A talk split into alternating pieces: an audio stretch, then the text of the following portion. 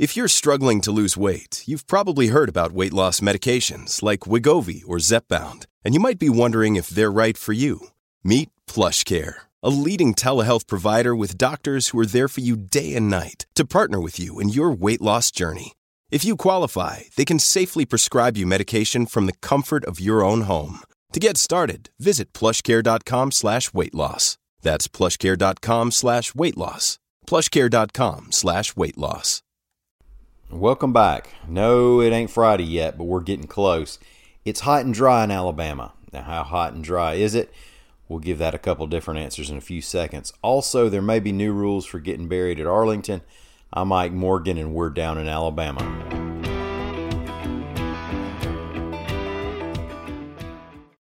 It's so hot and dry in Alabama that down in Elba they might have to downgrade the Pea River to a weak stream.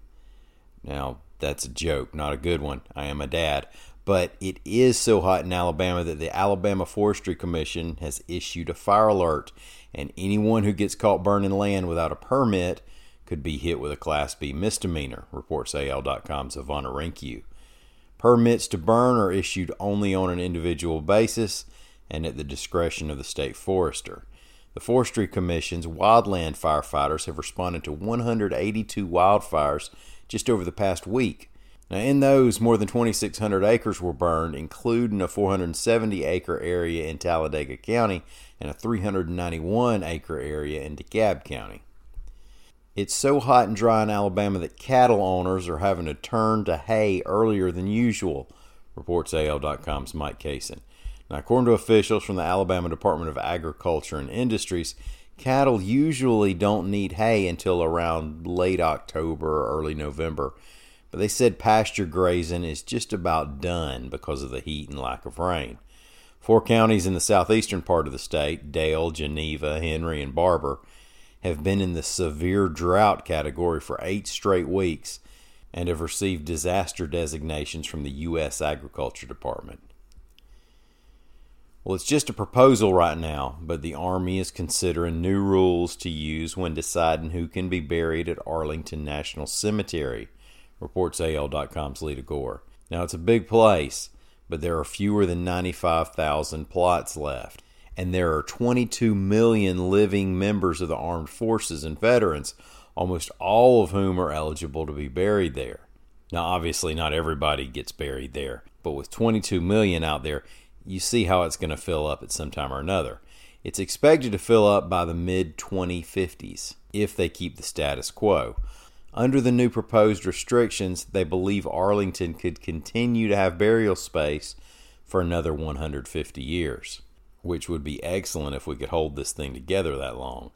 Karen Durham Aguilar, Executive Director of Army National Military Cemeteries and Arlington National Cemetery, quote, the hard reality is we are running out of space.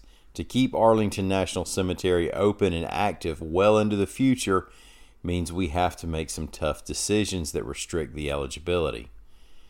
Now, just some of the changes include limiting below ground burials for those who are killed in action, including the repatriated remains of service members, recipients of the Silver Star and above who served in combat, Purple Heart recipients, combat related service deaths during uniquely military activities, former prisoners of war, and presidents and vice presidents. Now, whether it feels like it or not, it's fall and it's about time for you to get your flu shot.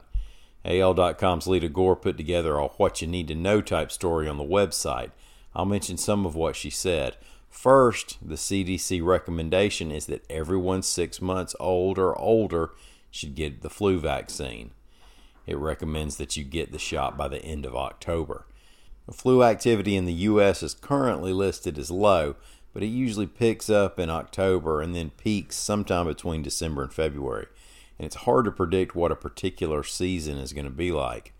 And you've heard this before, but vaccinations are especially important for young children, pregnant women, people with chronic conditions such as asthma, diabetes, or heart and lung disease, people 65 years and older, health care workers, and those who live with high risk people. Both the standard flu shots and nasal sprays are available this year. Thanks for listening. We'll be back tomorrow. Until then, Come see us on the internet anytime, 24 7 at AL.com.